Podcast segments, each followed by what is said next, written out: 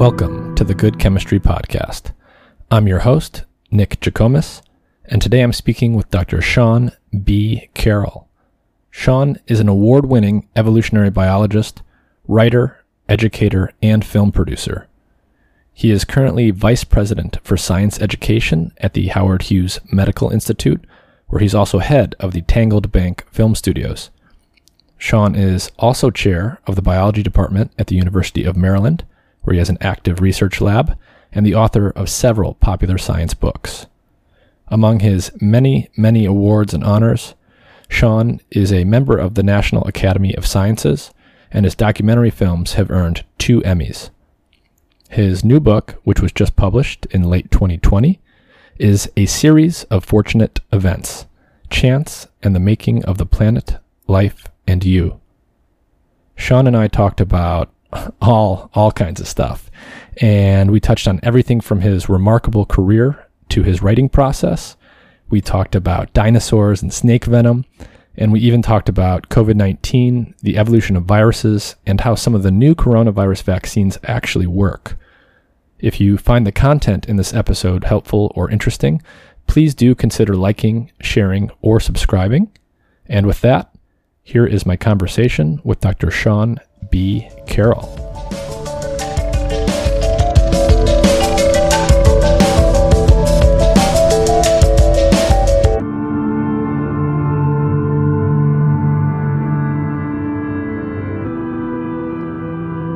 Sean Carroll, thank you for joining us.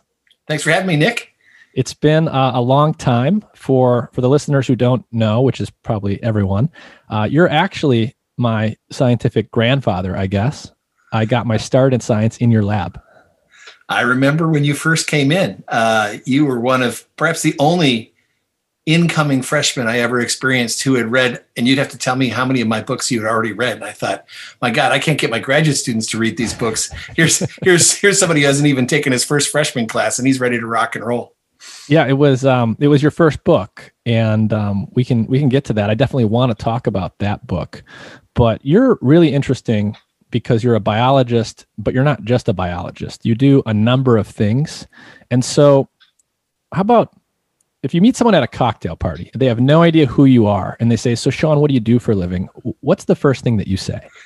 Oh, I tell them I'm a biologist. I think the science identity is is foremost. It's kind of everything revolves from that. And I've been really fortunate in the course of my career to have periods where I focused exclusively exclusively on what I'll say is discovery science. When you were in my lab, um, uh, I was able to branch into writing, sort of at the, somewhat at the same time, um, and then more recently into filmmaking, or being part of a, of a whole filmmaking enterprise, uh, and then areas of philanthropy and all this other sort of stuff. Maybe we can get into, but it all started with a scientific lens, a scientific perspective, and both the desire and the opportunity to share that process, the the substance of those discoveries or the journey of those discoveries and sort of the scientific worldview with all sorts of audiences. And I, I really enjoy it. And it's just sort of diversified into lots of different media, whether that's um, doing, you know, stand-up talks in live audiences or books or films. Mm-hmm. So as a biologist, what, what do you study? And are, are you still running a lab right now?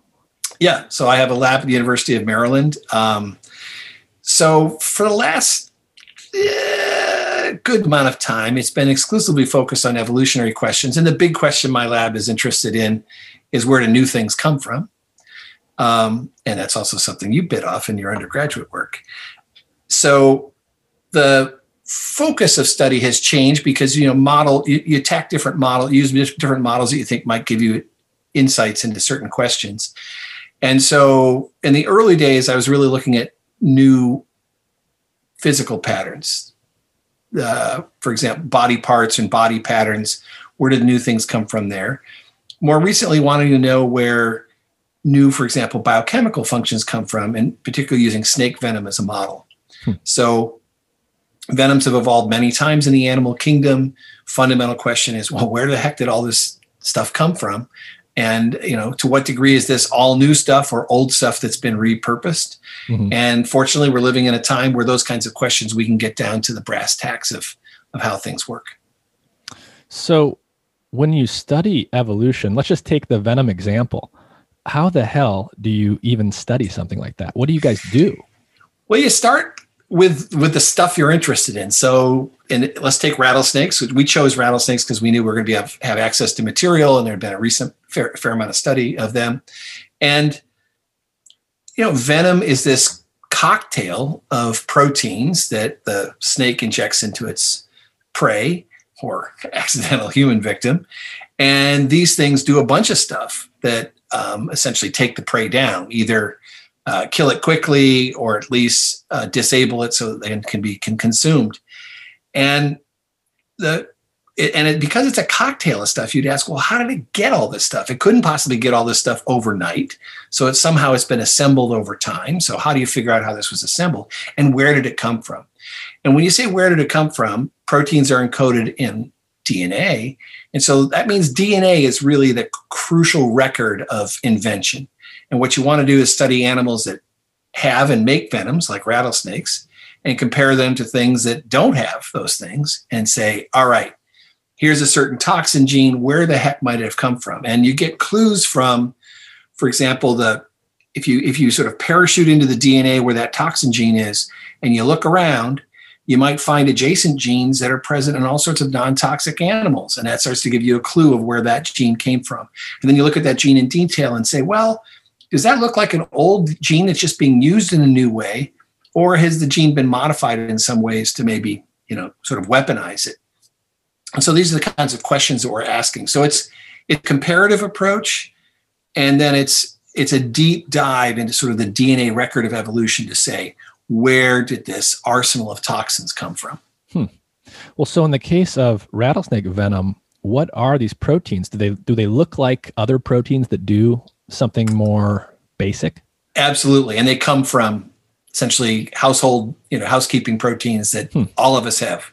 Uh, very familiar stuff from a lot of four-legged animals and, and and fish have. So, for example, in rattlesnakes, two big classes of toxins. They have these toxins that are, uh, certain rattlesnakes have toxins that are neurotoxic and that can drop you pretty quickly, mm-hmm. respiratory arrest. Um, and those came from a class of enzymes called phospholipase A twos. And they've been modified a bit, but um, nonetheless, they're totally recognizable as members of that family. And there's another g- group of proteins. These are enzymes called metalloproteinases. That just means they chew up protein and they, they use a um, calcium or zinc as a... Um, Uh, in, in doing that. And we have tons of them. Uh, lots of animals have tons of them. And just one of those was co-opted and modified a long time ago in this lineage that gave rise to rattlesnakes and their close relatives, the vipers, and some of their more distant relatives. And the snakes have just gone crazy with this. So one gene that you can see in all sorts of four-legged animals has been expanded to a battery of thirty genes in the Western diamondback rattlesnake. Hmm. Bam, bam, bam, bam, bam, bam, bam, right along the chromosome, you see it. And that that arsenal, that battery of toxin genes is telling you something, that something has been specifically expanded in this lineage that is obviously important to the way it lives.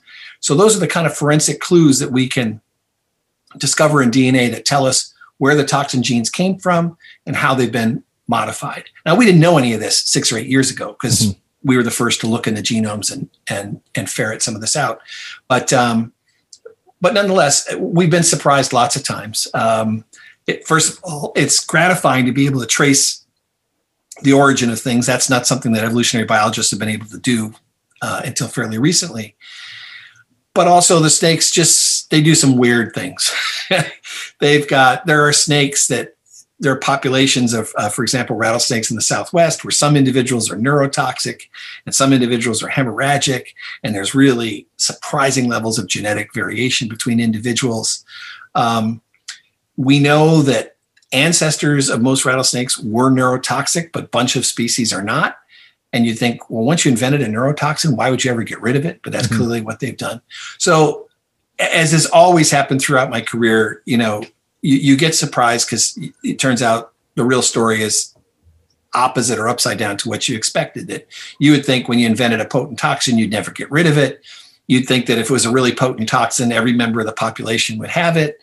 Um, it's not the case. So we're enjoying kind of the natural history of these snakes, at the same time understanding these kind of um, general evolutionary questions that we're trying to pursue to the to a real satisfactory resolution. Where um, where do you get the raw material? Yeah, so we have collaborators in Texas. Uh, a woman named Elda Sanchez runs a big center there that houses all these snakes, and it's a federally funded center that um, houses all sorts of poisonous snakes. And they've hosted my lab group uh, multiple times. We also get stuff, you know, through FedEx. Um, I can tell you that when I moved my lab from the University of Wisconsin to the University of Maryland, my Maryland hosts were quite happy to hear that I was not bringing tons of rattlesnakes that they would have to house. Because you can imagine on a college campus that bad things could happen if you had a, a, a basement full of rattlesnakes somewhere. So on the material, it's, it's pretty straightforward to get. A little bit of venom goes a long way. A little bit of, of blood for D N A goes a long way. So um, yeah, it, and and now... some of those tissues we can culture, so we don't actually need to take things from from living snakes. So uh, it's sort of becoming a little, you know, it's not quite fruit flies in terms of mm-hmm. ease of, uh, certainly not ease of, of housing or anything like that. But in terms of experiments and and the kind of studies we do, it's it's it's opened up. You know, I should also mention, you know, people may not care at all about snake venoms, although they're a pretty interesting model. But you know, think of parallels. For example, the invention of milk mm-hmm. in mammals, or the invention of antifreeze in certain animals. Um, these are comparable stories of, well, where did new things come from that sort of open up lifestyles? So that's the general question that we're trying to understand is, you know, how do things get invented that then sort of blast open new ways of living? And rattlesnakes themselves have radiated uh, fairly recently to a really good number of species and their close relatives, which are called crotalids, um, across the New World. So Uh, there's been a lot of action in snake evolution in the last, say, twelve or fifteen million years. Mm-hmm. So rattlesnakes are interesting. You also mentioned fruit flies, which was the animal that, that I worked with and that you worked on for most of your career. One of the things I learned early on in your lab and elsewhere was to say, you know, we didn't study fruit flies. We studied something deeper and bigger, and the animals were just a tool. So what were those bigger sets of questions that you were, you were using them for? Yeah, great question. I think just a really important question when talking about science. Look, I think the art of this business is you try to find the simplest example of the phenomenon you want to understand. If you try to find the most complicated example, let's take something that I've never worked on, like the brain, but you mm-hmm. have. And you start with, you know, an elephant brain or a human brain, you're dealing, you know, it, it's complicated and it's hard to do experiments. So you you move to something simpler. Well, in the case of the fruit fly, this tiny little animal, really in the building of that animal and its wings and its eyes and its legs and everything else, it's it's a it's really just a microscopic example of anything that any other animal has to do. Um, but they're very easy to keep. They they reproduce rapidly. And because they've been sort of the workhorse for genetics for a century, there's just tons of tools that biologists have come up with over the decades. Mm-hmm. So, you know, I didn't say to my parents, oh, I want to be a fruit fly biologist, you know, or something like that. What happens is you find models of what you want to understand. And the fruit fly turned out to be a great model for animal development. So how are complex things built? Well, and why- then a great, go ahead. Why is that? How can a how can a fruit fly teach us something about other animals? Well, it, it, it's it's now an answer I can give more in hindsight, because the honest the honest truth was in nineteen eighty-two, when I was deciding to go after my PhD and go study fruit flies, I had a few of my mentors say, you know, you're stepping off the edge of the earth, because there was a bias in the biology community at the time that if you wanted, you, you know, that you had to study something relevant to humans. And that would mean studying animals with fur, like mice. And there was no expectation that something like a fruit fly, which is, you know, an arthropod, an invertebrate, would be a model of anything for humans. But just, but, but there was so much fascinating stuff going on in fruit flies. So the, the phenomenon that launched a thousand postdocs was the discovery of these mutations called homeotic mutations. And they are mutations in single genes that transform one body part into the likeness of another. So antennapedia, for example, transforms the antenna to leg, or a mutation called bithorax transforms the hind wings to the forewings. So you get a fly with two sets of wings instead of one. And wait, wait, wait. The fact so, that, so you, you mean literally a, a mutation in a gene will turn the antenna of a fly into another body part? Yeah, into a leg, to a nicely formed leg. Hmm. And you think, man, I got to understand how that works. So when I first read about these mutations, nineteen eighty-one and nineteen eighty-two, I was studying something completely different. I was getting my PhD in immunology. And I thought, what could those mutations be? What could those genes be? There, a single mutation could so transform the body of an animal. And they seem to have some sort of evolutionary significance, because you sort of think if a gene can really sculpt a body part like that, well, what makes a lot of animals, the different, interesting difference between a lot of animals are the number and kinds of body parts they have. Mm-hmm. So I was hell-bent that I was going to study genes like this. And it was not really on the radar of many people at the time. And I approached a really young guy, in fact, somebody, uh, Matt Scott, who was just opening his lab. He hadn't even opened his lab yet. And I said, hey, I want to work on, on these genes. And he said, okay, but, um, you know, first day in the lab was cleaning out the glassware of the lab, the previous lab that had left it all messy and, and dirty. You know, we, we, uh, we really started from, from the ground together. Um, but it was a good call. You know, I, again, wisdom was, was, you know, the wisdom I was getting was this was a really dangerous and risky maneuver, hmm. but I was driven by the biological interest. I just thought these mutations were so fascinating. The genes must be interesting. There wasn't, There weren't a lot of tools for getting at genes in those days or, or for figuring out how they might work inside an animal. So even when I wrote for a postdoc fellowship, there was a lot of skepticism of whether or not this was even technically feasible to figure out how these genes worked. So you have to kind of, sometimes you have to swim against the current and say, look, this thing is so compelling, so interesting. I got to know. I got to work on it. And fortunately, you know, I stuck to my guns and then I got lucky. Uh, and I, I was in a great environment as a postdoc. It was really fertile. It was re- really creative things. A lot of things happened in a short period of time. And, and to get back to your original question, why would a fruit fly be informative or interesting? Right at that time, in fact, Matt Scott was a co-discoverer of the fact that in these fruit fly genes, um, there was a little stretch of D N A that turned out to be exist in genes in earthworms and butterflies and mice and humans. And it turns out that those same bodybuilding and body patterning genes that sculpt the fruit fly exist and sculpt us. Hmm. And that was discovered in the nineteen eighties and it blew everyone's mind. I don't know of anyone who claimed that they saw that coming, but that was the sort of the revolutionary discovery that said, oh my gosh, not only are these fruit flies interesting, I mean, they're a passport to the whole animal kingdom. Which meant, yeah, if you wanted to study how to build a, you know, a mammal, they were a great thing to know about. But if you wanted to understand how did the diversity of the animal kingdom evolve, well, we were staring at the right genes to ask that question. And that was really my driving passion, was the div- diversification of the animal kingdom. And uh, so, uh, you know, I, who knows what what lessons there are in there, except for, you know. We often make discoveries that nobody foresees, and they and they're sort of game changers in terms of people's perspectives. And also individually, if you're really driven to ask a certain question, mm-hmm. you know, I, I'd be the last person to tell anybody, you know, not to do it, because you, you got to do it. You got to do what makes sense to you. And uh, you know, I'm I'm so glad that I that I went after it.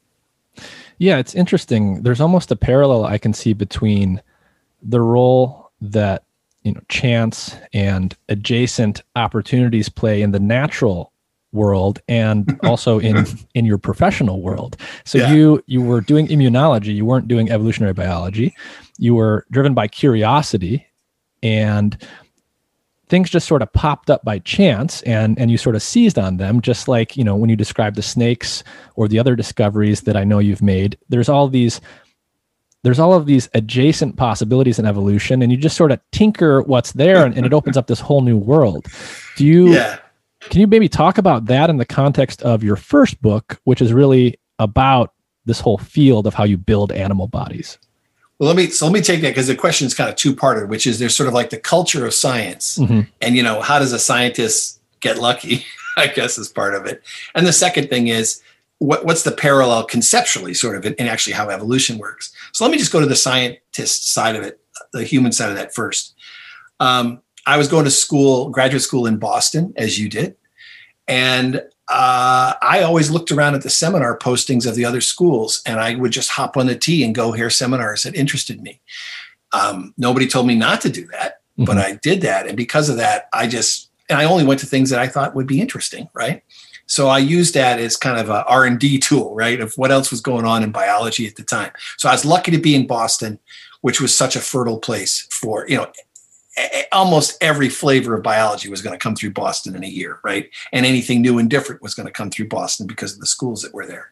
So there's there's one chalk up, which is, you know, sort of being in the right place matters. And then, as we just described, I, I got interested in this stuff and I pursued it. But I can tell you that about seven or eight years later, so I knew that I wanted to study evolution.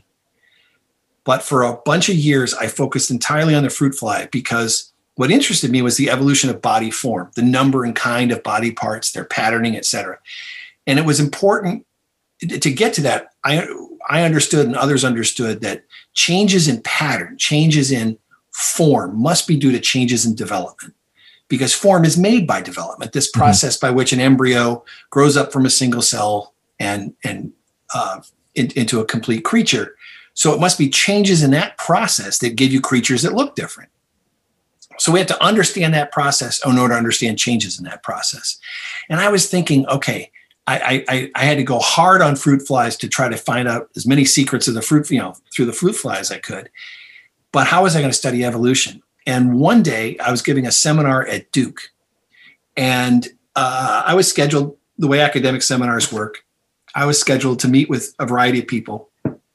And one person named Fred Nijhoot almost didn't make his appointment with me because he had a pipe break in his house. But then we met, and Fred works on butterflies. And he said, Sean, all this stuff you're, you're discovering in fruit flies, do you think it could sort of explain this? And he shows, you know, sort of a, a case full of butterfly, spectacular butterfly wing patterns. And I said, well, I don't know, Fred, but it's, I sure as hell would like to find out. And that's how I got started working on butterflies. Wow. So that was a case of I meet, you know, one of the few guys I think in the United States I could have bumped up to, but Fred was a huge expert on butterflies, sweet guy, helped us get started. And that led to asking questions about, okay, where do new things come from? And so we started a, a program where I was, I was comparing different, we were comparing different kinds of animals and asking, well, if this animal over here has one set of wings and this animal has two sets of wings, what's different between them? Or if this thing has more walking legs and this has fewer walking legs, what are the differences between them? And then new things. So one of the things that's prominent on butterf- some butterflies is they have these eye spots, these beautiful concentric rings of pigmentation that look like eyes, look like false eyes on the wings. And Fred had studied those, and he, and he was studying a species that had them, and we brought those into the lab. And the hunch we played was, well, gee, we were studying the building of wings in a fruit fly, and we thought, okay, same genes are going to build wings in, in butterflies because wings have been around for three hundred million years. They're going to use the same stuff. But what about the patterning of those wings? I wonder if they're doing anything new. So we just cloned out all these genes, and then we said, well, what are they doing in butterflies? And most of the genes were boring. They were doing exactly in butterflies what they were doing in fruit flies, marking out various territories, et cetera. But then one gene absolutely beautifully foreshadowed the formation of the eye spots. And that is one of those, that's one of those rare, holy shit, stop the presses moments in the lab where you have no idea. I mean, I had no anticipation of what that result would even look, that we'd get a result like that or even what it would look like until mm-hmm. somebody called me over one morning and said, Sean, this is what I see. And, you know, I mean, it is, it makes your heart race. It makes your mind race because you're like, oh my God, what, I know this is something, I know this is something. What could it be? And it turns out we wrote this up in the first half of nineteen ninety-four, but it, it turned out it was probably the pioneering discovery that really kind of was the general would, would teach us essentially the generality of how new physical traits evolve. Mm-hmm. And this was an old, very old gene, a gene that had been around for more than five hundred million years, being used in a new way in those butterfly wings. And that, in a nutshell, was how body patterns were going to evolve. Hmm. And as we studied more things over the next fifteen or twenty years, that theme just kept, and as labs across the world study things, that theme just kept coming back and back. That very mm-hmm. old genes sort of learned new tricks in certain species and gave us new patterns. And that was really the root of, of morphological diversity. And, uh, you know, never knew that we were going to get that first clue in such a visual, surprising, crystalline way, you know, one morning in the lab. But, mm-hmm. um, and when it happens, it's, you know, it's, it's as thrilling as I think, you know, any, anything that could happen to a, you know, a race car driver or a musician. I think it's, uh, it's, it's gotta, I hope it's on par with that. Well, one thing, the thing that really blew me away when I was a teenager, when I was like eighteen, and I read your first book, Endless Forms, which is sort of about this whole field, was I said, holy cow, it, sort of life makes sense now. There's not this inexplicable gap between humans and bugs and other critters. It's all the same genetic ingredients, and you just sort of recombine them and mix and match them in different ways, essentially. And yeah. that can generate the actual, diver- the astounding diversity that you see. Yeah. That's an interesting takeaway you got. So yeah, the book, uh, Endless Forms Most Beautiful, it, it's a, it, it borrows from Darwin's last line of The Origin of Species. And I was talking about form. I was talking about, well, how does all this in- incredible diversity of form of the animal kingdom evolve? And by that time, the book was published in two thousand five. We now knew we could say that basically there was a common genetic toolkit, um, these bodybuilding and body patterning genes shared by so many animals. And really, what made them different was the way they were used, not whether they existed or not, but, but the ways that they were used. And you're right, that closes a lot of the gaps between everything in, in the animal world to see that we are, we're just a little remodeled, you know, four-legged animal, right? It's it, once you see how to build a mouse, building a human doesn't look that complicated either. Building a fruit fly doesn't look that complicated either. So, um, yeah, that those genes gave us really a passport to the making of the entire kingdom. And and really a logic, which was, you know, and we we're and simultaneous discovery. People were starting to sequence the genomes of all sorts of species, and there was an expectation, for example, that humans would have more genes than anything, right? Because right? we're so right. complex. And I remember being at meetings and taking bets because I was like, "No way, man!" You know, people are like, "Oh, it's going to be a hundred thousand genes in us because there's only you know twenty thousand genes in a mouse or and when is fifteen thousand genes in a fruit fly." This would be late nineties. Late nineties. Late nineties. Just so human genome comes out. Yep. And the number may have been up in the high twenties, but that's come down and come down since then. It's like, yeah, it, you don't need any more genes to make a human than you do to make a fruit fly or a butterfly, you know, or a snake. It's you just use them in different ways. And and really the the, the double sort of whammy of that, which interested a lot of people, um, surprised biologists, but then interested non-biologists because they were like, you know, goodness, I mean, we're really, you know, genetically, you know, not only not that different, but not that much of a mystery. Um, just another, just another, you know, four-legged animal in the animal kingdom. Um, but the, it was those kinds of discoveries that people started asking me, you know, to be in documentary films or for interviews with the press or to give public lectures to explain the discoveries mm-hmm. and what they meant. And after doing that for a while, that's what led me to write the book. I thought, well, goodness, I, I could either give this talk, you know, umpteen times, yeah, yeah, yeah, or I could put all these thoughts in some organized way down on paper.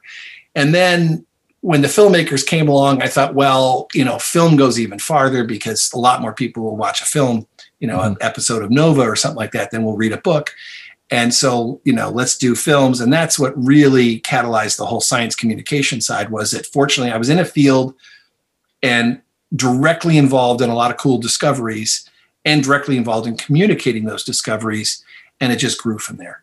Interesting. So there there was never a plan. It wasn't premeditated that, okay, I'm going to become a scientist and run a lab, and now I'm going to start writing books.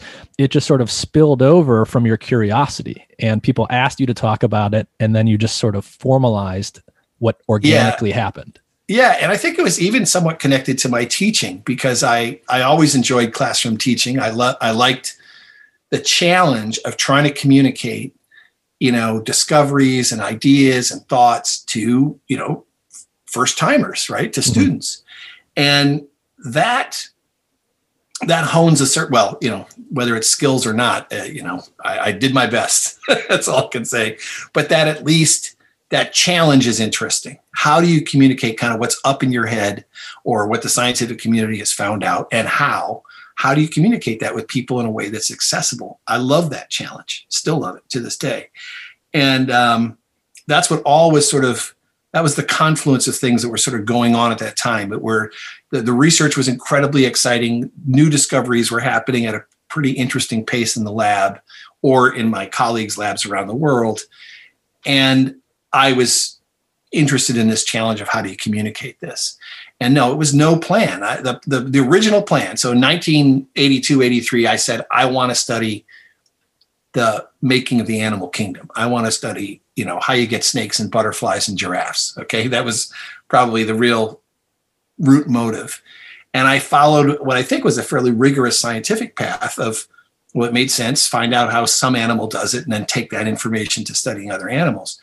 But um, the public side of it, you know, there was, yeah, no, there was no anticipation of that. How, how could there be? You know, mm-hmm. you don't, you're, you're lucky in this business to make any discovery, let alone a discovery that somebody finds interesting. and, um, uh, but as I said, I enjoyed the challenge, and I certainly must have enjoyed the feedback that I got. I think a really important audience um, simultaneous with this, Nick, was two thousand five, if my memory serves, was the year of the Dover trial on intelligent design. Mm-hmm. I'm, I'm, I'm pretty oh, yeah. sure. I forgot about so that. So here, it's to me a golden era in evolutionary science. We've got access to the D N A record. The discoveries are just cascading out of labs, okay? And we've got this nineteenth century debate going on of whether or not evolution is, you know, is real. And so one of the most important audiences I met in this whole time period were biology teachers in large numbers. Like I got inv- invited to conventions. And I tell you, they're the most inspiring group of people to be around. This is essentially the, you know, this is this is the frontline army for, for biologists and for the future of, of biology and science. These were the people who were taking this to, you know, large numbers of students year in and year out, who spent, you know, day after day in classrooms with kids trying to get these ideas across. And I thought, wow, first of all, what have we discovered sort of new that can help them with that? Either make it more engaging or more sticky. And, and how do we do that? And so uh, that had catalytic effects on some of the other decisions I, I made after that time. But um, I saw new ways to teach evolution, because we really could go right down to mm-hmm. the specific changes in D N A that changed traits. For decades, you know, evolution was sort of described in the abstract sense of, oh, you know, genes must be changing for, for things to be changing. Now we could show you which genes mattered, which changes in which genes mattered most, and exactly how they added up to making differences. And that was game, set, match in terms of evolutionary process. And, you know, for evolution deniers, it was game, set, match, right? It, mm-hmm. There's, there was, you know, there was, there was uh, no more sort of, uh, you know, gap or uncertainty to try to point to. Yeah, the um the subject of not just the denial of evolution by certain people, but the denial of so- different scientific findings has fascinated me. And it's a really important subject at a societal level, I think. One thing that I found that I still find interesting about it is it's not just one group of people in society that denies science. It's different groups of people denying different forms of science for different yeah. reasons. Can you yeah. speak a little bit about what you think the underlying psychology is around why people sometimes meet with science in a combative way? Yeah.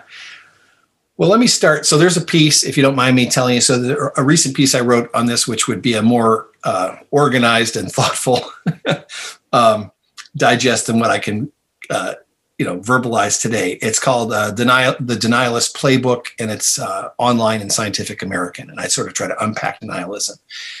And let me go right to sort of the bottom line. What, and I'm not talking about like doubt or so. Look, you know, skepticism plays a big part in science. Let's let's mm-hmm. define denialism. Denialism mm-hmm. is really uh, disregarding consensus facts from the scientific community. Okay, so and and at the root of that, which and and, and denialism and the tactics of denialists are really sort of a rhetorical fog. Mm-hmm. They're throwing up all sorts of sort of objections and what ifs and yeah buts and all this kind of stuff. These are just, this is just a smokescreen for the fact that there is some fundamental philosophical disagreement that they can't surmount. Mm-hmm. So in the case of a young earth creationist, mm-hmm. well, evolution is irreconcilable with their worldview. You know, the world is, you know, the earth is over four and a half billion years old. All of life evolved naturally with no divine intervention. That's mm-hmm. a different worldview than a young earth creationist hands. So their only tactics they have left is just to say, what? The scientists are wrong. They've, they've misinterpreted all of their data. Or the scientists are malicious and they are, you know, uh, uh, m- you know, militant atheists trying to undermine the American way of life. Okay. Mm-hmm. You know, they're, or we're dangerous for even saying these sorts of things, or we would, you know, we're taking away their religious freedom. So there's this whole set of rhetorical arguments that uh, are thrown up to try to sort of raise doubt in, in, in some or in other, in, in their community's mind. So that's part of the psychology. Psychology is what happens when you confront facts, consensus facts that are incompatible with a worldview. Yeah. Another example, for ex- which comes from a totally different world, but it's in the article. And this is where I, this was for me a formative experience in terms of learning about denialism, was it has to do with the story of the polio vaccine in the hmm. mid nineteen fifties and chiropractors' response to it. And it turns out that that not everyone, but most chiropractors were opposed to polio vaccination. And I thought, oh, wait, wait a second. I'd grown up with this story as like one of the medicine's greatest triumphs, mm-hmm. you know, to, to, to thwart this scourge that paralyzed people and, and killed kids. And in, in nineteen fifty-five, it was second only to the atomic bomb in terms of what Americans feared most. Oh, wow. So polio, you know, as scary as coronavirus, right? At least for sane people. And, but chiropractors opposed it. And you're like, well, how do they oppose it? It was a large scale clinical trial. It showed that it prevented the disease. Yeah, why people chiropractors? Lined up. Well, simply put, well, chiropractic was invented in the early, early twentieth century. And the theory of chiropractic was that all disease originated in the spine hmm. and that manipulation of the spine was necessary to, to do this stuff. Chiropractic was, generously, you would say at the time, you know, alternative medicine. It didn't use sort of the scientific method. It was never, you know, put to blind clinical trials or anything like this.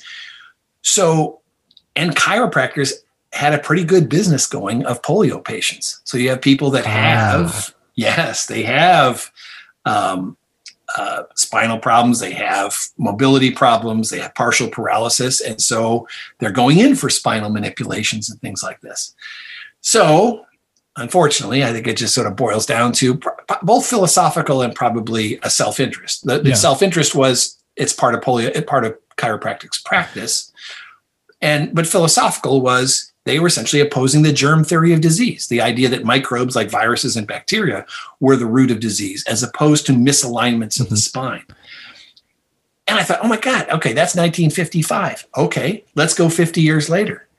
A significant portion of the chiropractic community still opposes vaccination, wow. like routine child vaccinations.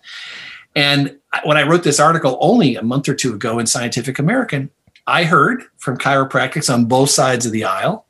Um, some who said, thank you. You, ca- you, you nailed my colleagues to the T.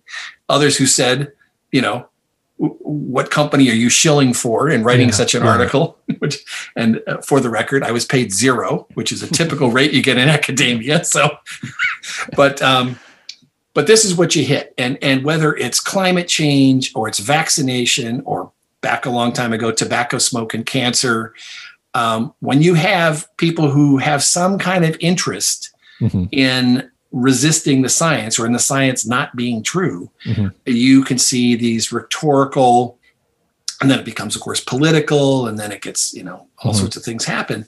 So um, the, the really important thing about denialism is to try to figure out how to sort of penetrate that fog. Mm-hmm. And fundamentally, you got to ask, why would these people be opposing, you know, polio vaccination? Why mm-hmm. would, well, you know why the tobacco companies would try right, to claim right. that tobacco smoke didn't well, cause well, cancer. What about- I think, but, yeah. so the, the the thing about creationism, creationism makes sense because there's this deep philosophical, spiritual belief system that runs right against some facts.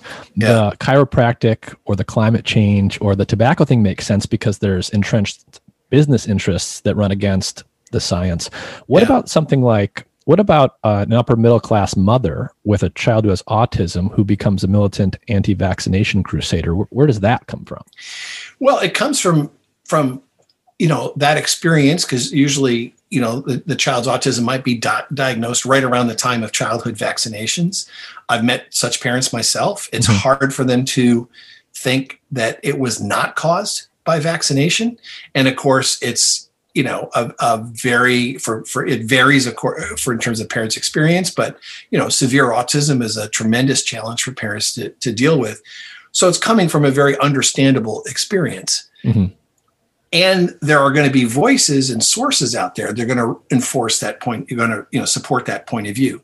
This all started in nineteen ninety-eight with um, Andrew Wakefield's now discredited study in the Lancet that alleged that Um, they f- saw a high incidence of autism in a small number of British kids um, uh, close to their M M R vaccination and, and raised the question, oh my gosh, is autism being triggered uh, by vaccination? But within, you know, three or four years, very large scale studies in the United States, in Scandinavia, and in Europe could not replicate that. Much larger studies than the twelve kids that were in the Wakefield study. And so basically the incidence of autism is the same in kids who are vaccinated and kids who are not vaccinated. Mm-hmm. That's kind of fundamental.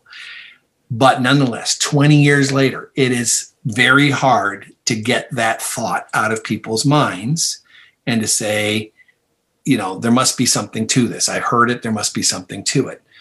Unfortunately, so I think it's, you know, I have a lot of sympathy for parents who confront this and are confused by all those voices that are out there. So, because a lot of what denialism is, is sort of just raising doubt, mm-hmm. right? It's, it's, you know, can you really trust the pharma companies? Can you really trust the medical establishment?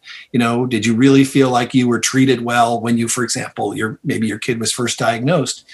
So there's, there's then a lot of momentum to the, I don't trust. Mm-hmm. this this group of people. And I have another set of sources that I trust, and those might be vocal, you know, anti-vaccination critics. Take R F K Junior He's, there's an editorial either in the Washington Post or the New York Times today by his niece, because R F K Junior is out there against the COVID vaccine again. He's been, he's been an anti-vaccination person for twenty years or more. And even though the data is, you know, doesn't support this whatsoever, there are still folks that once they took an entrenched position, it's very hard for people to walk back from those, from those mm-hmm. positions.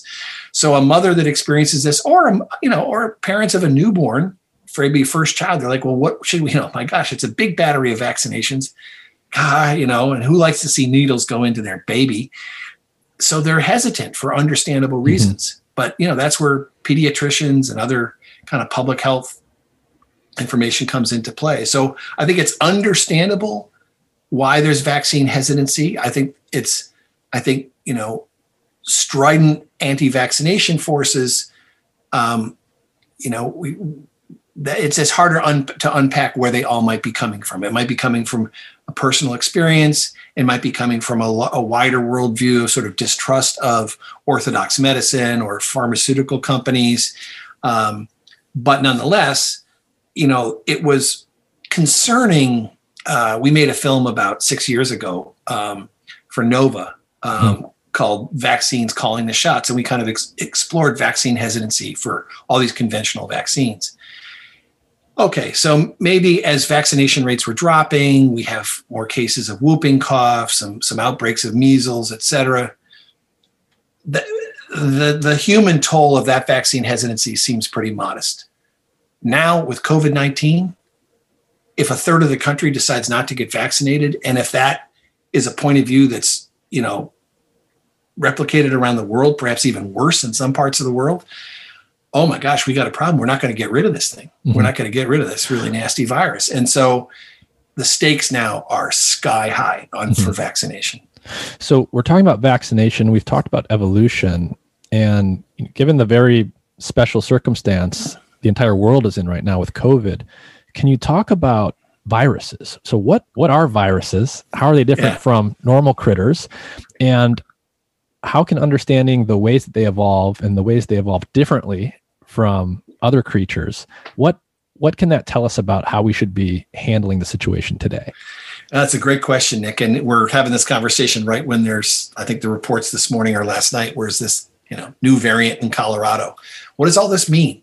Okay, so viruses are circulating everywhere. You and I've got them in us. That viruses are little bits of genetic material that replicate inside host cells. So this is not; these are not things that can exist free living out on their own. Like, say, for example, bacteria can, or um, you know, fungi can. Um, so they require a host cell to to replicate. And uh, animals harbor a lot of viruses. And if you think of all the diversity of animals on this planet, there are a lot of viruses across the across the globe. And every now and then, when there's contact between humans and wildlife, um, is a, is an opportunity for viruses to jump from uh, that wildlife into humans, an event often referred to as spillover. So mm-hmm. the virus is spilling over from a from a natural reservoir into humans. That's what happened with COVID. That's what happened with H I V. That's what happens Uh, essentially every year with flu. It usually it makes a cycle through um, usually um, birds. Oh, really? I didn't so, know that about the flu. Flu's recombining with viruses in, in pigs and chickens and other uh, domesticated livestock to get okay. to get so the every different year, variants of flu. Every most, year, most years, it's it's it's a spillover event. It's a sp- essentially it's a spillover event with flu. Okay, yeah, yeah. Wow. Um, so, but getting back to something like COVID. H I V is another good example, but it's a, of, of animal viruses coming into humans and then setting and then being transferred from human to human to human. So viruses, there's they are small, they are present in large numbers. When a virus replicates in you or I, it makes lots and lots and lots of copies of itself. So with lots and lots of copies of itself, there's lots of chance for evolution, because if you make you know, a billion copies of a virus, those billion copies are going to carry a mutation here and there. And those mutant variants may have different properties than the parental virus. That's why, for example, this variant is making news, is because it looks like it might be a bit more transmissible than sort of the parent strain of coronavirus. And if it's more transmissible, what's that going to mean in terms of how it moves through the human population? Doesn't look to be more pathogenic. Does not look like it makes any more severe or less severe illness. It just may be, um, for example, binding, our, binding to our cells a little more readily. And so a little bit of virus gets a foothold mm-hmm. more easily um, than the than the parental virus. So why is this all relevant to us? You know, we, we live in a constantly evolving environment, and we nearly eight billion of us are making a lot of contact with wildlife that we didn't necessarily make before, through bushmeat or through encroaching in forests as we cut down the Amazon, as we invade the Congo, et cetera, et cetera. That's where Ebola is coming from. So Ebola is coming from what we think is a bat host um, in its repeated cycles of infection spilling over to humans. So, you know, eh, if you thought that evolution was just some subject that was for, you know, dusty books and fossils and, you know, old mm-hmm. natural history museums, no, we li- we live in a world where all sorts of things are evolving. The microbes that we try to treat with antibiotics are evolving. The viruses that are out there in the world are evolving. And as we've now experienced, um, these evolutionary events can have profound consequences for humanity. I can tell you that it, four years ago, we made a film on spillover and talked about Zika and Ebola and some other things like Nipah and flu. I never imagined something like this. I never imagined that a virus could spread so far, be so dangerous, and essentially paralyze human activity across the globe for, for a year or more now. Um, I'm also glad that molecular biology has evolved very quickly, and that we could mm-hmm. develop countermeasures like these vaccines, you know, faster than any time in history. So, um, yeah. So from a perspective point of view, um, you know, it's an accident. Random mutations happen in viruses, uh, just as they happen in us. Some of those random mutations change those property of the viruses, a chance encounter with a human, and we're off to the races. So, you mentioned how fast we've been able to adapt to this virus. We, we've been able to basically go from zero to one hundred in terms of vaccine development in a very short amount of time compared to historical vaccine development. What is different about how this new generation of vaccines from Moderna and BioNTech are working? And how does that impact our ability to try and stay, to keep pace with viral evolution? Yeah, great question. The way vaccines usually were made, say, let's say in the lowest tech era, mm-hmm. were often just a killed form of the virus. So you'd grow the virus in, in vats of tissue culture in a lab. You'd inactivate it chemically or with ultraviolet or whatever it might be. And you inject that into people. So it's not able to infect them, but they're basically seeing the, the killed virus stimulates their immune system enough that they have protection in case they see the actual live virus. Um, those vaccines, uh, which we use for lots of things. So flu is an inactivated vaccine. Um, um, you know, have generally worked okay.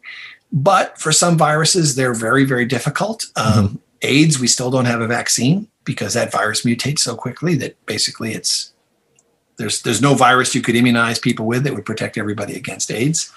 Um, so, and, and usually because um, the way we conduct the clinical trials of these vaccines, um, there's a fair amount of sort of patient bureaucracy with this in, in that, you know, you take one step and then it gets sent off to the F D A and it takes months to review and then you start the next step. What happened was, was all those things were compressed. So basically the federal government stepped in and started funding development of the vaccine or, or the advanced stages of the vaccine before the other stages were sort of closed so that these manufacturers could be scaling up the production of the vaccine before they even knew whether it worked. Otherwise, it'd be huge financial risk. If you start scaling up a vaccine before you know it works and you find out it doesn't work well, you know, you mm-hmm. may have lost a billion dollars and your shareholders are very unhappy. So basically, the federal government backstopped a lot of these vaccine developers so that they could be scaling faster, so that they could jump into clinical trials faster. But there's also a technology shift. So mm-hmm. instead of killed viruses, Pfizer and Moderna, uh, or BioNTech and Moderna, use a technology that's never been used for large-scale vaccination, in that they are actually putting messenger R N A, which is um, a form of R N A that carries the genetic information for making one piece of the virus. They're putting that in little lipid droplets, injecting that into your arm, and your cells make a little bit of the virus that then primes your immune system. So these are mRNA vaccines, again, never been used at scale, and goodness, nobody could have predicted they would be as effective as the data turned out to be. Another thing about science everybody's got to keep in mind, you don't know the results until you actually do the experiment. Mm-hmm. And for, for Moderna and BioNTech, Pfizer, it, it just turned out um, really well. So there was a technological change. And the thing about M- mRNA vaccine was that as soon as those viruses were sequenced in China from patients, mm-hmm. we could in the lab here make those Uh, those molecules very quickly and get them and tested in animals and start right on the course of vaccination. Mm-hmm. So everything was was sort of done in, in hyperdrive. Now, just today in, in the U K, a different vaccine made by Oxford AstraZeneca was approved. And this is, again, uh, technologically something different, which is a little piece of the um, coronavirus, the same part that's being used in the mRNA vaccine, is in a vector, another virus, a harmless virus called uh, adeno- adenovirus two. And this is a virus that can't replicate in our cells, but acts as sort of a shuttle to get that genetic material into our cells, making a little bit of the virus so that our immune system gets primed to it. So it's ready to go in case the real vi- we encounter the real virus. So both of those technologies are ways of delivering the sort of important part of the virus that is involved in infecting our cells. So this spike protein that's on mm-hmm. the outside of the coronavirus, that's the sort of the key that unlocks the portal on our cells that gets the virus into those into our cells. And if you block that key, it can't get in. So that's the rationale for the, for for vaccine design. But researchers were working on coronavirus vaccines for things like SARS and MERS. They had some years of experience with these technologies so that when this coronavirus came along, they said, hey, you know, let's see if we can make a vaccine this way. So it wasn't like the research did not exist, but really it was benchtop research for other coronaviruses that they that they then said, well, let's go for it. Let's see if we can make an mRNA vaccine. Let's see if we can make an adenovirus-based vaccine. Um, another technology, which is just to make the spike protein as it is, that's the strategy being used by a company called Novavax. They're just mm-hmm. entering phase three trials now. Um, that's very similar in sort of design to something like the hepatitis B vaccine, which is pure viral protein. Um, so that's a little later than these other vaccines. Um, but this this reflects, you know, the biologists' tools for doing these things have changed a lot over the decades. And so we had more tools that worked a lot faster so that lots of folks jumped in. I mean, this was a worldwide effort, and there's, you know, lots of vaccines under development. Um, but, but the, you know, because of the societal imperative, the financial backstopping of these companies so that they could start making tens and tens of millions of doses before they even knew the virus worked, the uh, vaccine worked. That was really important. Mm-hmm. Yeah. So I've heard the new mRNA vaccines described as programmable. What does that mean? And what would it allow us to do if, let's just say tomorrow, there's a brand new coronavirus strain, brand new yeah. mutation, the spike protein's now completely different, and the vaccines we have right now aren't as effective. How quickly could a new vaccine be developed? Well, I mean, there. Are, I, I'm going to just, it's just going to be a speculation. I, I think it was sixty days at for the first one mm-hmm. that essentially the vaccine was formulated. So I think it's probably sixty days or less that we'd be able to spike. Uh, I shouldn't use the word spike. We, so right now, the mRNA that's in there is for essentially the, the prototypical strain of, of coronavirus. If we thought now that coronavirus had evolved enough that we wanted to have some variant or combination of variants represented in that vaccine, we could add the mRNA for those variant proteins to that mixture. Same technology. Mm. So I think that adding a variant to the Pfizer vaccine or the Moderna vaccine um, would be pretty darn straightforward. Now, I don't know, the regulatory authorities might want a new clinical trial to make sure that that was protective. Mm-hmm. Or it may be, again, just because of the imperative, because we're in the middle of a pandemic. You know, realize most most studies are, are done at, at a slower pace because the urgency and the societal impact is not that great. That, you know, maybe the regulatory authorities would, would allow use of that vaccine, essentially piggybacking on everything that was established about the first vaccine.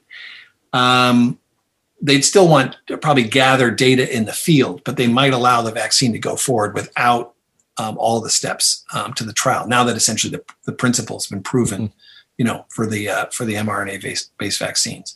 So we would have a response, and the adenovirus is also programmable, so that um, we could quickly be expressing that variant. So I, I think it's, you know, I think it's sixty days that we'd probably be. Um, working on it, whether or not the regulatory authorities would allow that to go into people in mm-hmm. large numbers without some formal uh, testing. Um, I can't speculate, but if, if this was something, you know, imagine this, if two or three months from now, we, we found out there was a vaccine resistant strain, a strain that we didn't think was, was, uh, was cir- starting to circulate that was not protected against by the vaccine. Man, I don't, I don't know. That's a really tough ethics call for, for mm-hmm. regulators, which is, you know, the world is, really suffering, and would you take that chance? Um, well, I hope we don't have to find out, man. I, I hope mm-hmm. we don't have to find out. But you know, we feel good that we can respond on this time scale. At the same time, every month going forward, you can see what the what the death toll mm-hmm. and what the um, the, il- the the illness and the economic toll is going to be. So you know, mo- every month really matters right now. Yeah, it's it's amazing that the science is at a at a state where we can actually move this fast. It's it's absolutely amazing. Yeah, it it, it is amazing. And the other, there's there's one other part which is probably unseen by the public. So they're getting the news reports that say, you know, the phase one data that came out. God, I almost can't remember. Probably midsummer. That said, look, when you put these vaccines into people, their immune responses are similar to people who got the real virus, you know, got infected and, and went to the hospital. Um, then the efficacy data surprised everybody. Mm-hmm. I mean, no scientist is going to say, yeah, I'm going to make a ninety-four, ninety-five percent effective vaccine out of the shoot. A lot of the vaccines we have aren't ninety-four, ninety-five percent effective at preventing infection. That's just the way the biology works. Uh, so you know, they hit a they hit a grand slam first time at bat. That's that's you know that that's that's pretty remarkable.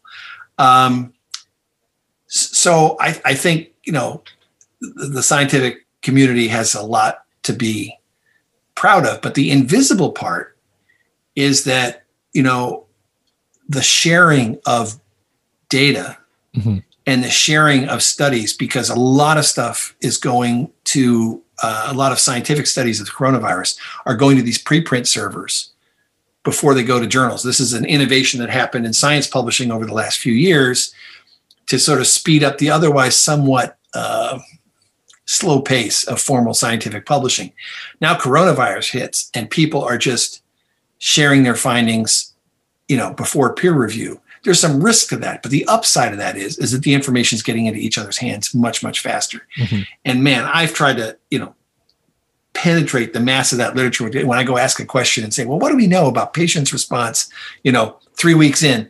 And I find all these papers from all over the world, and it's just happening at, at lightning speed. So the ability for scientists to share information is unprecedented. And the amount of sharing that's going on globally is unprecedented. Everyone's trying to learn as much about this virus and our responses to it and what works and what doesn't work as fast as possible and sharing that openly. That's a pretty remarkable thing. Um, sure, we'd love to know more.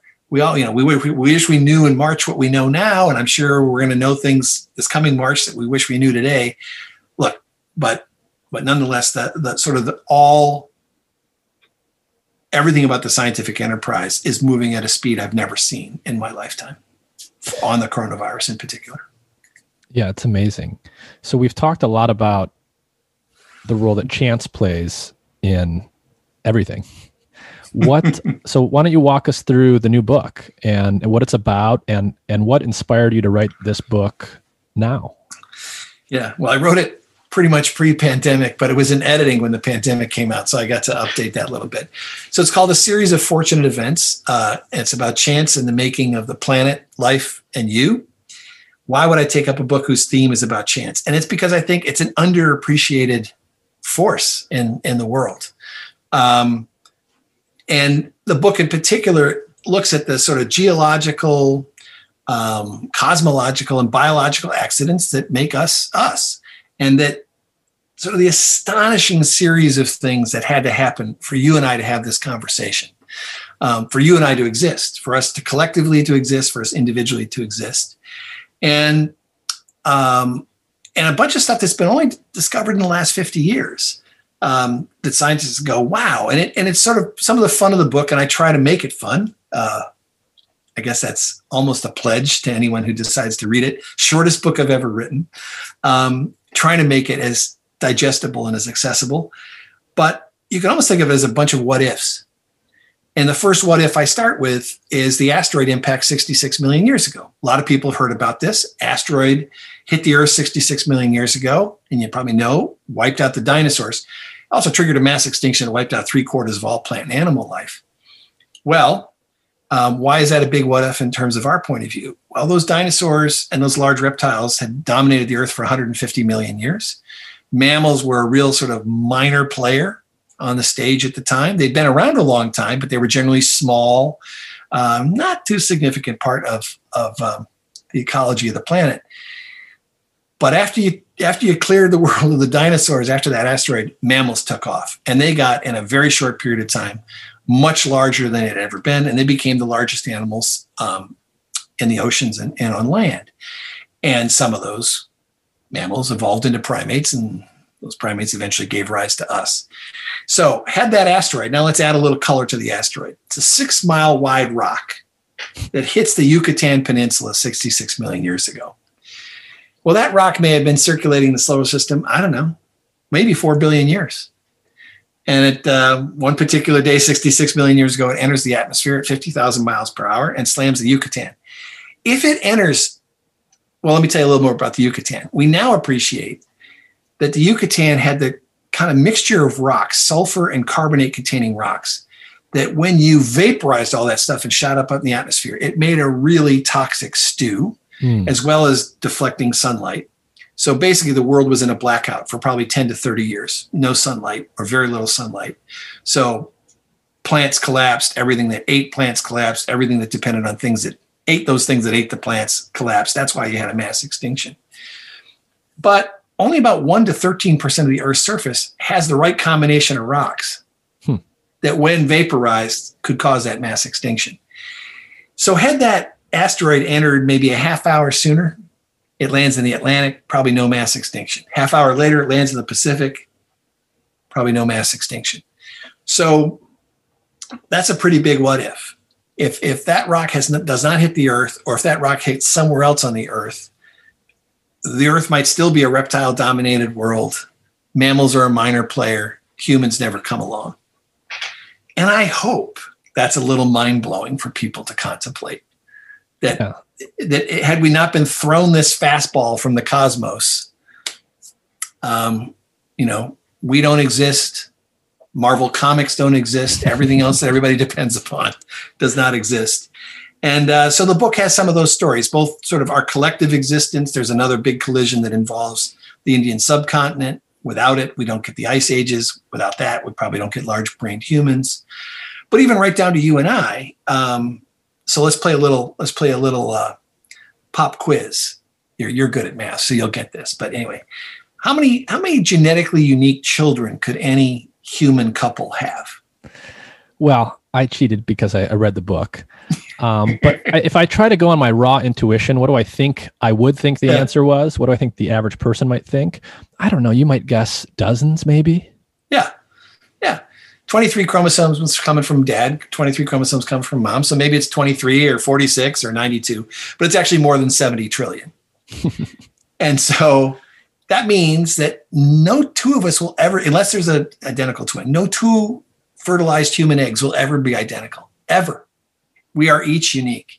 So we can, you know, cherish that, right? It says, but but that's because of just the random assortment of chromosomes um, in fertilization and the sort of the sperm race. We're just, you know, one out of one hundred million sperm that fertilizes the egg.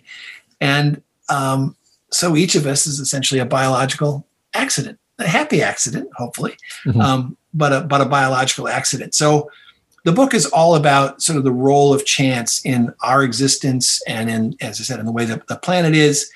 And it, I hope it sort of builds in people's minds this, this understanding that we live in a chance-driven world. Mm-hmm. Um, you know, if you, everything you look around and chance deep within every organism, um, the process of mutation, which gives, which gives us all biological diversity on the planet, is a chance process. That's how fundamental chance is to the biosphere. One of my favorite stories in the book is in the beginning, in the introduction, I think. And you describe a scientist that most people probably have not heard of, who's very famous among biologists. And this person said that the purpose of science is not to make new technology. So we just had a whole discussion about how amazing it is that science creates so much amazing technology. But this guy said that's actually not the primary, the, not the essence of science. So who who was that person, and what was his answer to what science is really for? Yeah, so this is French biologist Jacques Monod, uh, Nobel laureate in nineteen sixty-five. He was a pioneer of molecular biology. But as a Frenchman steeped in his country's philosophical traditions, he was interested in what discoveries of biology had to offer some sort of to the to the philosophical discussion of, of life, and felt it was really underappreciated, particularly at the time he was living um, in the late sixties and early seventies. Um, he, he felt that, and it felt strongly enough that he wrote a book called Chance and Necessity to try to bring these discoveries of biology to a wider audience. Now, it's pertinent, at least in my telling of the story, that he had been friends with Albert Camus, writer, philosopher Albert Camus, who was also interested in sort of, um, you know, is there a purpose in life? Why are we here? And when they met and became friends, he now had, you know, one of the great biologists, living biologists of his time as kind of a personal consultant on all matters, all matters biological. But what Monod came to the conclusion of, and this came directly from understanding molecular biology, that this process of mutation is random and therefore the source of all diversity in the biosphere. all variation, all complexity, all beauty is chance. And he saw the philosophical power of that, which basically it vaporizes all notions of design and intent in the world, which is really, you know, two thousand plus years of Judeo-Christian thinking.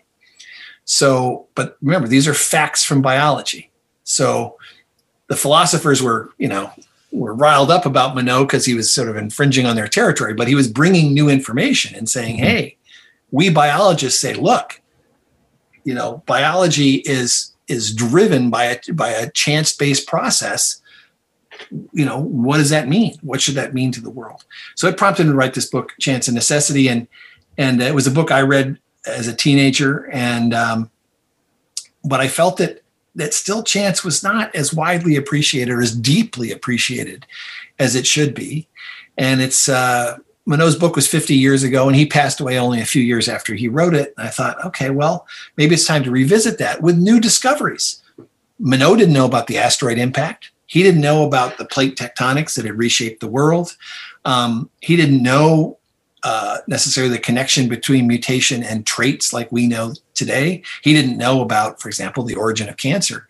So I thought, um, let's let's let's update our thinking about chance with discoveries from the last fifty years. And um, uh, I happen have spent a lot of time in in, in sort of Monod's trail. So uh, I do this I do this uh, humbly. Uh, offering this this little update on our, our view of chance.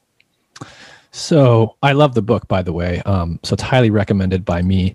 Thanks, I Nick. think, you know, you've written a number of books now. So you're a best-selling author. You're obviously a successful scientist.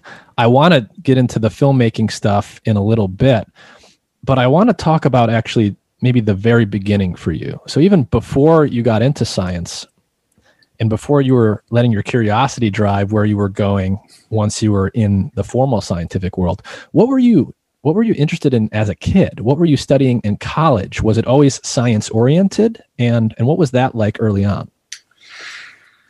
Okay, well, I think I know my origin story. You never know, you know, is it if it's accurate, but I, I'm pretty sure this is accurate, what I can start with.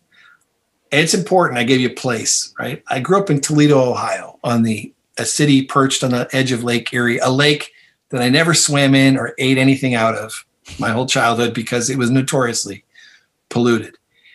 It is not a hotspot of biodiversity. So as a little kid, and I grew up in a, on a city block, which had nine houses on each side, you know, my whole neighborhood, I went on that block after block after block. So squirrels and pigeons were, you know, and an occasional robin was the only wildlife in my backyard. But on the edges of the city, if I got out into the woods, that's where I found frogs and salamanders and snakes. And that is what got my juices flowing. You'd flip over a log. You didn't know what was there. Oh, my gosh, look at that. Look at that. That's so cool. Look at that creature. Oh, my gosh. And they were just, to me, fascinating.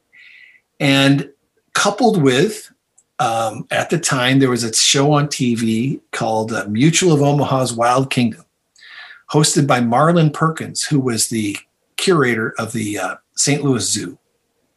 And they went around the world to, you know, fascinating places and, you know, and looked at wildlife. Um, and I just thought that was captivating. I, I, I know how much, you know, Africa, the Amazon, the whole world was an amazing place. Um, but I was in this rather, rather domesticated place of Northwest Ohio. And um, so it was log flipping. And I know this experiences of a lot of other biologists that we, we, we discover in each other that, you know, if you liked butterflies as a kid, or you liked fossil hunting as a kid, or you liked, or maybe you've lived on a farm and you liked livestock and animals, that's roots of a lot of biologists that I know. And for me, it was reptiles. And I just thought they were fascinating creatures. And I thought, okay, I'll, I'll study biology in college. Now, did I have any idea where that was going to go? Mm-hmm. Oh, hell no. Um, you know, what do you know? I mean, you've got to think back to yourself. What did, what did, you know, what did you know at the beginning of where you might go?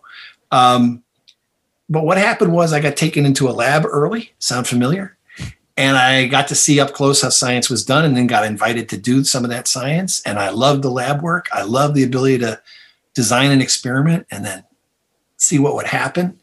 And um, so I became then an indoor biologist. So even though I had this great love of, you know, of wildlife in particular, um, you know, I became a, an, an indoor experimental, you know, kind of molecular biologist type, because I loved answers at that level. I still do. I love, I love getting down to the absolute, you know, fundamental mechanism of something if, if you can. But as a kid, um, it was just, it was the thrill.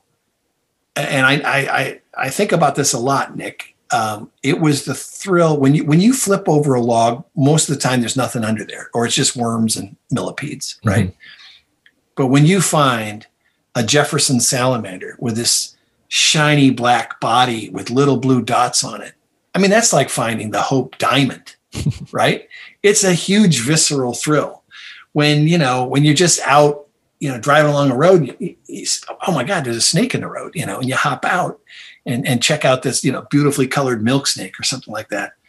That's what made my heart race. And I just, I didn't have a clear idea what I could do with it, but I decided I wanted to study life and biology as an undergrad. And then I had enough people take me under their wing to sort of say, oh, this is, this is how you become a biology student. This is how you then become sort of an apprentice biologist. And, you know, this is what we do. And I thought, okay, okay this is, uh, I'm going to roll with this. Hmm. Yeah. I mean, a common thread here is that you've, you've always seemed to be curiosity driven first. And we've talked yeah. a lot about the role of chance versus planning in, in your trajectory. So what, what advice would you give to someone generally about how they should look at seizing chance opportunities that arise throughout life? Heavy. I tell you, I, I've been in this position a few times, Nick, where I give advice and then I get an email later that says, yeah, I'm giving up engineering for art. And I'm like, oh, shh, uh-oh. You know, just don't tell your parents where you heard that. Um, look, full disclosure, uh, my wife, Jamie, and I were parents of four kids. You know, that's, that's probably the closest, you know, um, you know, th- those are, those are people closest to me in life. And, and, you know, what advice do you give a, a child? And I, it's, it's actually the advice I got from my parents. And, and so it's advice I gave my kids, which is my parents just said, you know, find something you love. I was the weirdo in my family. Uh, none of, no scientists in my family, uh, a lot of musicians. Um, but, you know, I went out in the backyard and looked at stuff and they thought, well, he's happy. Let him do it. And my mom let me keep snakes in my, my room. And let me keep night crawlers in the family refrigerator. And even though she was grossed out by them, she she let me do that. So we said the same thing to our kids. And it turns out they all went into the arts. So I, I have to believe that, and I truly believe for, you know, for happiness in life, you have to pursue those things that um, arouse your passions. Um, you, you just, you just have to, it, it doesn't mean you don't get to do it all the time, all day long. You know, most all the artists I know, including my kids, there's some balance where there might be a day job that helps pay the bills while they, while they, uh, you know, work on a new song. Um, but nonetheless, they, they have to be doing these creative endeavors, I think, to, to be happy and to, to, to be fulfilled. And so you're asking, you know, what advice do I want to throw out there to, to people? I think if you can find something that you find fulfilling and can figure out some way to make that, make a living at it, you know, you win. You know, I mean, I, th- I think if you can, I, I remember asking my youngest this, I said, you know, how much of your day, this is post-college, I said, how much, he's a musician, how much of your day do you get to spend immersed in music one way or another? And he said, well, more than half. And I said, man, I, I think you're beating the averages. You know, I mean, most jobs, um, you know, most endeavors, no matter what you find yourself doing, there's a certain amount of, you know, administrative work or, you know, time spent that you don't really relish. It just comes with the territory. But if you can spend a fair amount of your time doing things that keeps your juices flowing, keeps your passion up, keeps you, you know, motivated, whether that's working for a cause or pursuing the arts or pursuing science, um, you know, um, you know, whatever, whatever it might be. I, I think that's what we're trying to find for, for ourselves, you know, hopefully in relatively the first half of life, you know, mm-hmm. first twenty-five or thirty years, if you can find it, then I think you're fortunate. And if you and if you can make a living at it, then then you're doubly fortunate. It doesn't. They don't, as you know, they don't go hand in hand.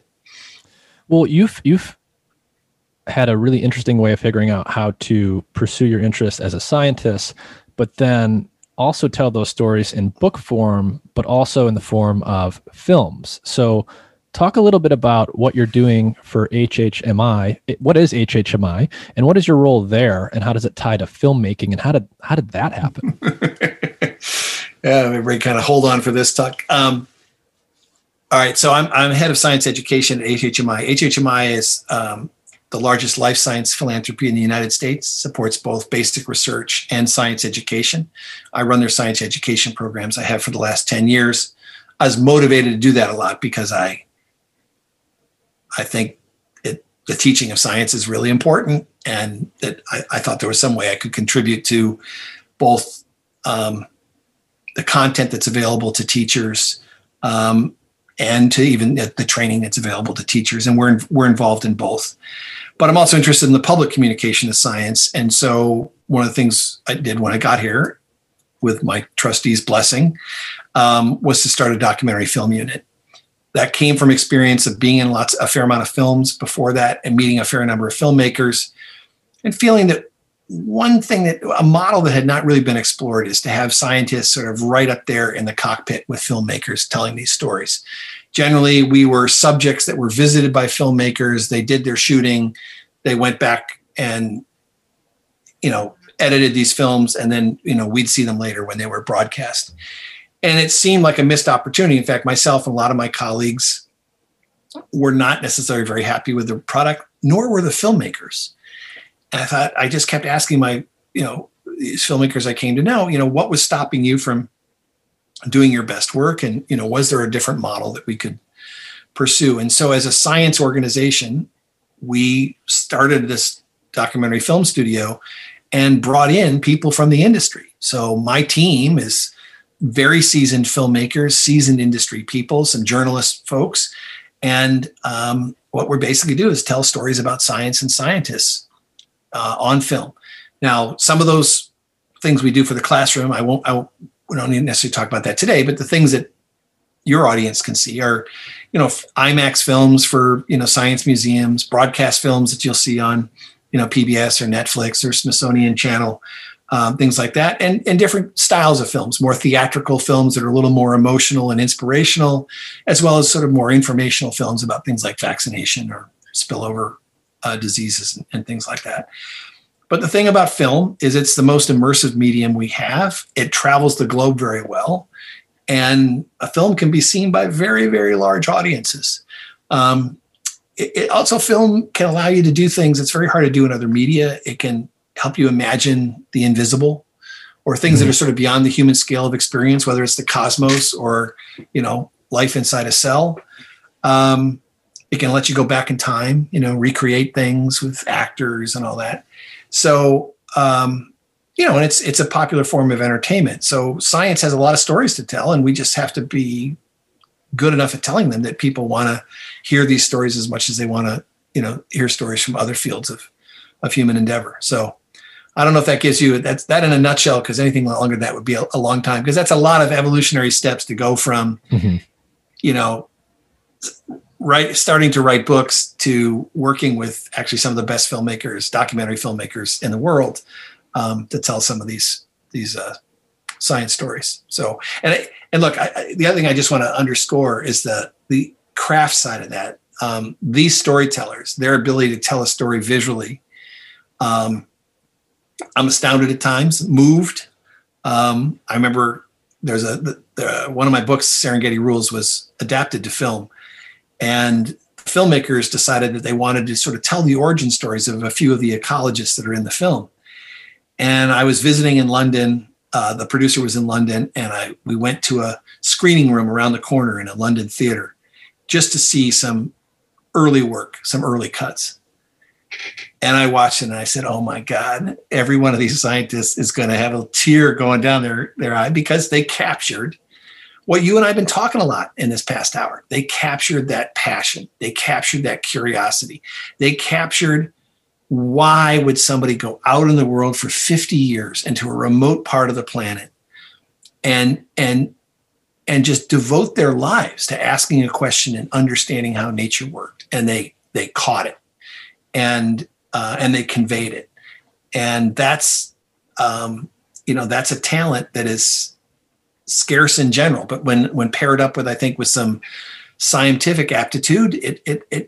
Hopefully it's a it's a potent mix. Film won an Emmy, by the way, for Best Nature Documentary. So I'll just, you know, give give give credit where credit's due. And what was the name of that one again? The Serengeti Rules. Serengeti Rules. Screen, screening on P B S right now, on PBS's Nature. It's uh, screening for free. So if you want to check it out, um, go ahead. But it's uh, that's, to me, is a good example of combining the art, uh, the visual art and storytelling with a substantive and important A scientific story. Another one I'd throw out there, which is also screening, um, streaming for free, is called The Farthest. It's the story of the Voyager missions um, to the to the outer solar system, launched in nineteen seventy-seven. Also won an Emmy for Best Doc, and um, it's a hell of a story. And and again, great great filmmaking with a great story. Um, it's it's you know these are these are. These are these are they're they're kind of the equivalent of the eureka moments in the lab. Sometimes things come together, and what happens is better than you could have imagined. Hmm. One one of the last things I want to ask you about is, you know, we've talked a lot about chance and opportunity and creativity and spontaneity in many ways, but at this point you've written several books. Let's just talk about the book writing process. Yeah. You must have some kind of creative process. So your last book, you know you're going to write it. You're in the middle of it. You know, you've got to get X chapters out. Paint us a picture of what, what does it look like when you've got your sleeves rolled up and you're doing the work? Yeah. So, so when, when I when I know I'm going for it, so that was a book that probably incubated in some embryonic form for five or six years before mm-hmm. I tackled it. I thought there was something there that I wanted to do, but I couldn't, couldn't quite see enough of it to, to do it. But once I saw enough of it and kind of knew stylistically some things I wanted to do. Uh, there's a little lightheartedness in the book, you may have noticed. Uh, you know me well enough to know that I would be throwing off one-liners from time to time, but I haven't necessarily done that a lot in books. Um, so once I got in sort of, I think, the right headspace for telling the story the way I wanted to, uh, I'm on my back patio on a summer morning at six thirty in the morning. I, I wake up um, while everything's fresh. Mm-hmm. Um, get to a quiet place. And if I can write for two or three hours with no clock, with no timer ticking. So like the worst thing for me is like, I got to be somewhere at eight thirty. Mm-hmm. Oh, I have two hours. Mm-hmm. Ah, because what if it's not flowing? Then you're like, oh, now I got one hour. Oh, now the morning shot. So I you need enough buffered time there that if it's flowing, you can just stick go all it. the way. You can stick with it and get, get it all out until you're just like, okay, I'm out. You know, now I can go off and go to the day job. Um, but it's that kind of process day after day. And I, I need to keep my momentum up. In other words, I can't take many days off from writing. It feels like the rock slides back downhill on me, mm-hmm. that, that I'm right there. And then you hit, you, you hit like a, a knot or something. You're like, ah, God, where am I going to go with this? This way? Am I going to go that way? Uh, and you also have to be patient enough that you'll go somewhere, you know, with a story, and it's not working, and you have to tear it up and, and back up and, and go another way, and not say, oh, that's two days lost. You just, that's just part of the game. But um, I think it, that momentum's really important. That headspace that you're in, for me, is really important. And, and maintaining that, um, it, it's almost, it's not a trance. It's like a very soft trance. It, it, you, you start to become unaware of the passage of time. You're deep in the story. You're kind of in your storytelling voice even. Mm-hmm. And you can feel that you're not getting interrupted. You're not answering the phone. You're not looking at email or anything else like that. You're just in your storytelling voice, and you're just trying to tell the story, tell the story as engagingly and as clearly as you can. And, um, and, and, and to do a book length project, boy, you got to keep that up, you know, for months and months and months. Hmm. You, I don't know if that gives you, I don't know if that gives you a little glimpse. Yeah, for, no, for another great. book, for another book, that was three years, and that's yeah, yeah. that that that couldn't be. I couldn't do it day after day for three years. This book was manageable in probably about a year's time. Okay, yeah.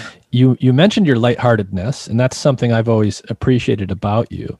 I There was something I read in the last book that I didn't expect, except once I read it, it made perfect sense. You mentioned stand-up comedians, and you talked about this weird, or maybe not weird, similarity that stand-up comedians and scientists have.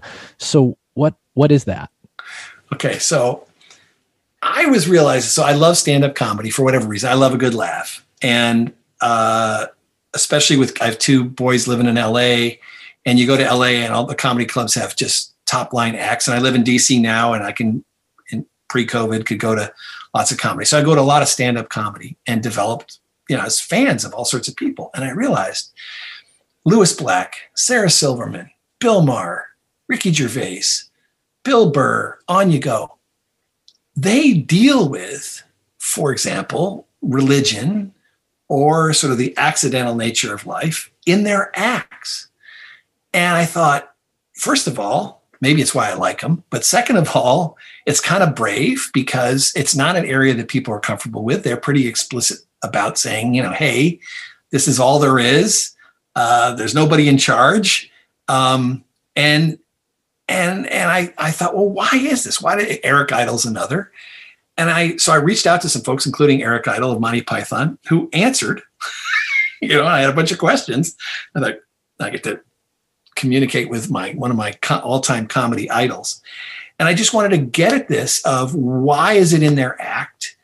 And why, if I think of all people in all sorts of walks of life, it seemed like comedians, there were a disproportionate number of comedians that saw the world as chance driven, as, as you know, as accident predominating. Seth MacFarlane's another. And there's a story in the book about Seth, who was by a hair's breadth missed a plane on nine eleven. And um, and Eric came back to me and said, it's it's about truth telling. Hmm. Eric Idle. And I thought, holy smoke, how can I get to the age I am and not understand sort of? And then I, I re- I'm reading these interviews with Gervais and Bill Maher and all, and truth telling just keeps coming up left, right, and center. Now that now that I'm alert to it, I'm like, yes. They see themselves as truth tellers. And of course, well, that's what we scientists see ourselves as. So we're, we're trying to find out the world as it is, not some construct of a way we wish it was, but how does it work? What is it is? What does that mean? Okay, we're here by accident. Okay, there's nobody looking out for us. There's no preset, you know, purpose or whatever, whatever it might be. And I'm finding all these comedians who think that way and, and who reflect that in their work.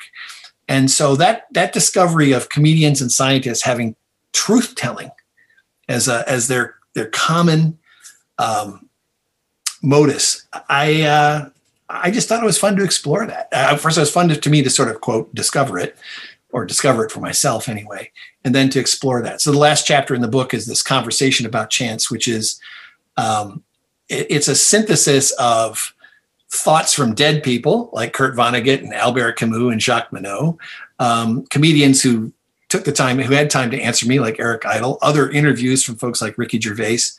And um, because when you get in this area talking about chance, inevitably people ask, well, you know, if, if it's all chance, what purpose is in their life? What meaning is there in life? And I knew, well, I thought that readers would want me to go down that road. So I did in the last chapter, but I did it with this these assembled guests that I wanted to have a conversation with, which was Camus, who takes the deep philosophical approach, Vonnegut, who takes kind of the satirical literary approach, um, you know, uh, Gervais and and uh, and Idle, who take other approaches, and and um, and hopefully that conversation was interesting. I, I had fun stitching it together. Yeah, no, it was a lot of fun to read for sure. So, last few minutes here. Why don't we just close out one more time? What's the latest book? What's the latest film that's out there? And where can people go to learn more about you and, and what you're doing? Oh, goodness. Okay. So the latest book is A Series of Fortunate Events, um, Chance in the Making of the Planet, Life, and You. And I've given you that information, including there's a two-minute animated trailer for the book, which I think is a good way for people to sample it and see if it if it, if it tickles their sensibilities, then hopefully the book is worth it. Films, we mentioned, I think the, the Serengeti Rules and The Farthest would be two sort of it, exemplary films that have come from our studio. Right now, there's also a film on demand Um, if you look it up, it's called Oliver Sacks, His Own Life. Hmm. It's a documentary about the life of Oliver Sacks. Very powerful, um, directed by Rick Burns. So that's a, one of our current releases that's out there. Got the release, the theatrical release was affected by COVID, but uh, it's being released in a mechanism that helps support theaters at the same time, making it available um, on demand.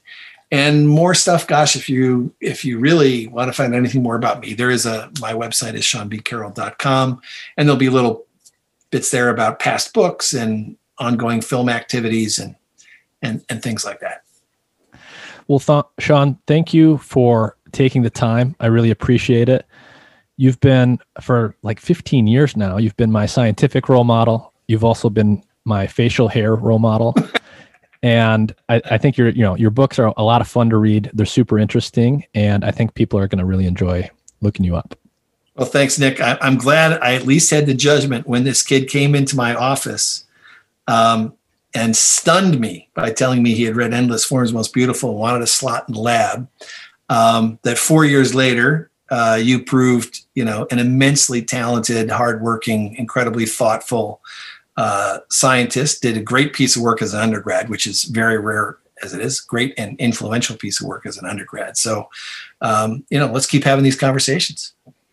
Thanks, Sean. Thanks, Nick.